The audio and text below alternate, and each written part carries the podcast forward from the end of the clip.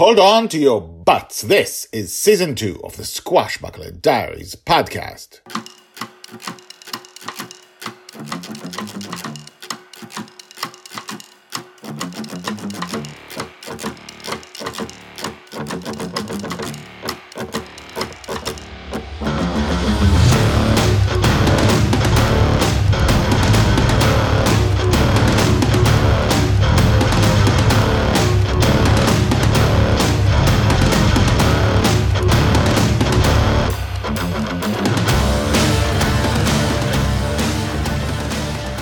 Welcome back. My name is Guy Hasson, and you are listening to the Squashbuckler Diaries podcast, the daily podcast about Joy Shelley, the girl who lives and is lost in dreams.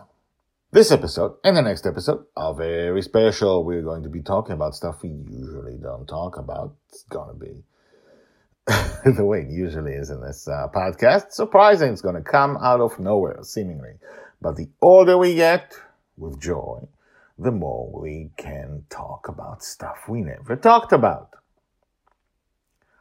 So, we are at episode 5 of To Catch a Dragon. And so far, we've had a problem taking this very strange harpoon gun out of Justin's dream. So now we're going to create a bendy one so it can go through the bending tunnel. Let's see what happens today. Season 2, episode 369 To Catch a Dragon, part 5 The Cackling Robot and the Bendy Harpoon Gun. Joy's age 9, almost nine and a half, told by Grandpa Walt. Once we are all back safely on the deck of Justin's and Joy's flying warship, Bonny's Revenge, Mastermind throws Charlie's harpoon gun into the air. He then aims his arm at it. A missile comes out of his exoskeleton, and Mastermind gleefully fires.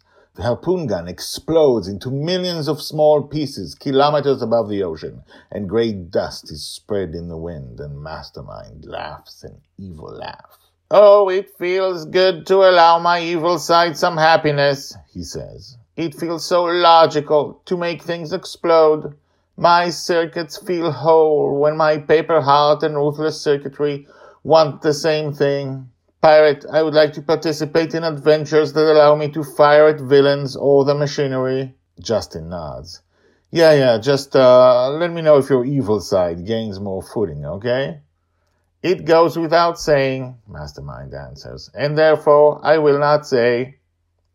Justin stares at him for a few seconds, then Charlie draws everyone's attention, saying proudly, There, I created a bendy harpoon gun. We all look at it. It's exactly the same, Justin says. No, no, look, Mastermind, hold it here. Charlie points to one end. Mastermind obeys. Charlie goes to the other end and moves it right to left. Charlie's action moves the body of the harpoon like a sine wave from one end to the other. I built it like a snake. Snakes can bend through anything. Justin looks at it impressed. Wow, that is an amazing piece of work, Charlie. Amazing. Did you think about a snake because you were hope? Justin stops himself. Charlie straightens and his face hardens. Yes, I did. My mom says and my dad said that nature has a lot to teach us, a lot, and they're right. Justin seems flummoxed by his own words, so I jump to his rescue. Charlie, I'm a scientist and I can tell you that this is 100% right.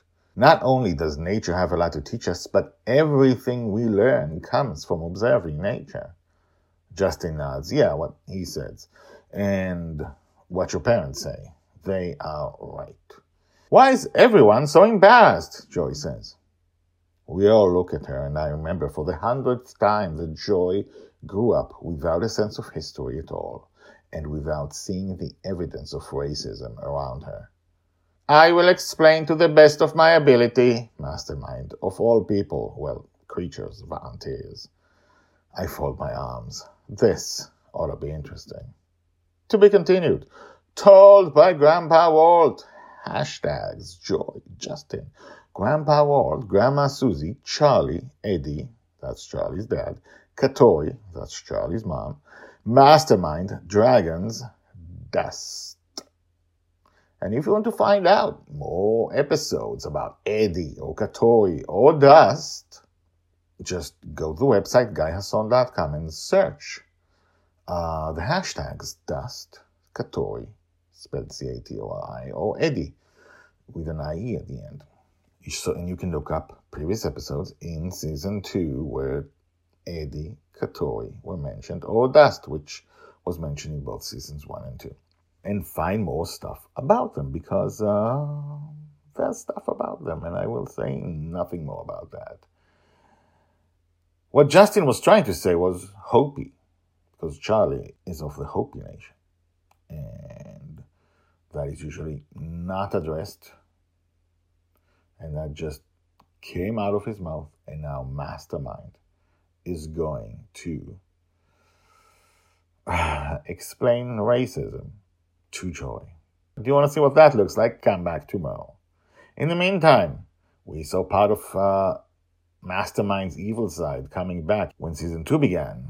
His evil side and his good side were almost equal, but his good side was winning. And as the years progressed, he began to have more emotions that had nothing to do with good and evil, and his evil side started becoming smaller. And yet, it is still there.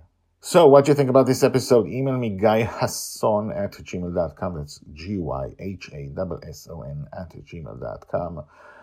If you haven't told your friends about the Squashbuckler guys, tell your friends. Look up old episodes about Eddie and Catori and Charlie. And back when Charlie was young in the first 100, 150 episodes of, well, he's still young, of uh, season two, uh, back when he was six, coming to the dream, to his own dream until he was seven. There are interesting things happening in his dream. Plus one thing that was uh, may have been mentioned, but uh, in a very small way. Just saying. So tell your friends, subscribe, check out all episodes, and I will see you tomorrow with Mastermind explaining racism to Joy.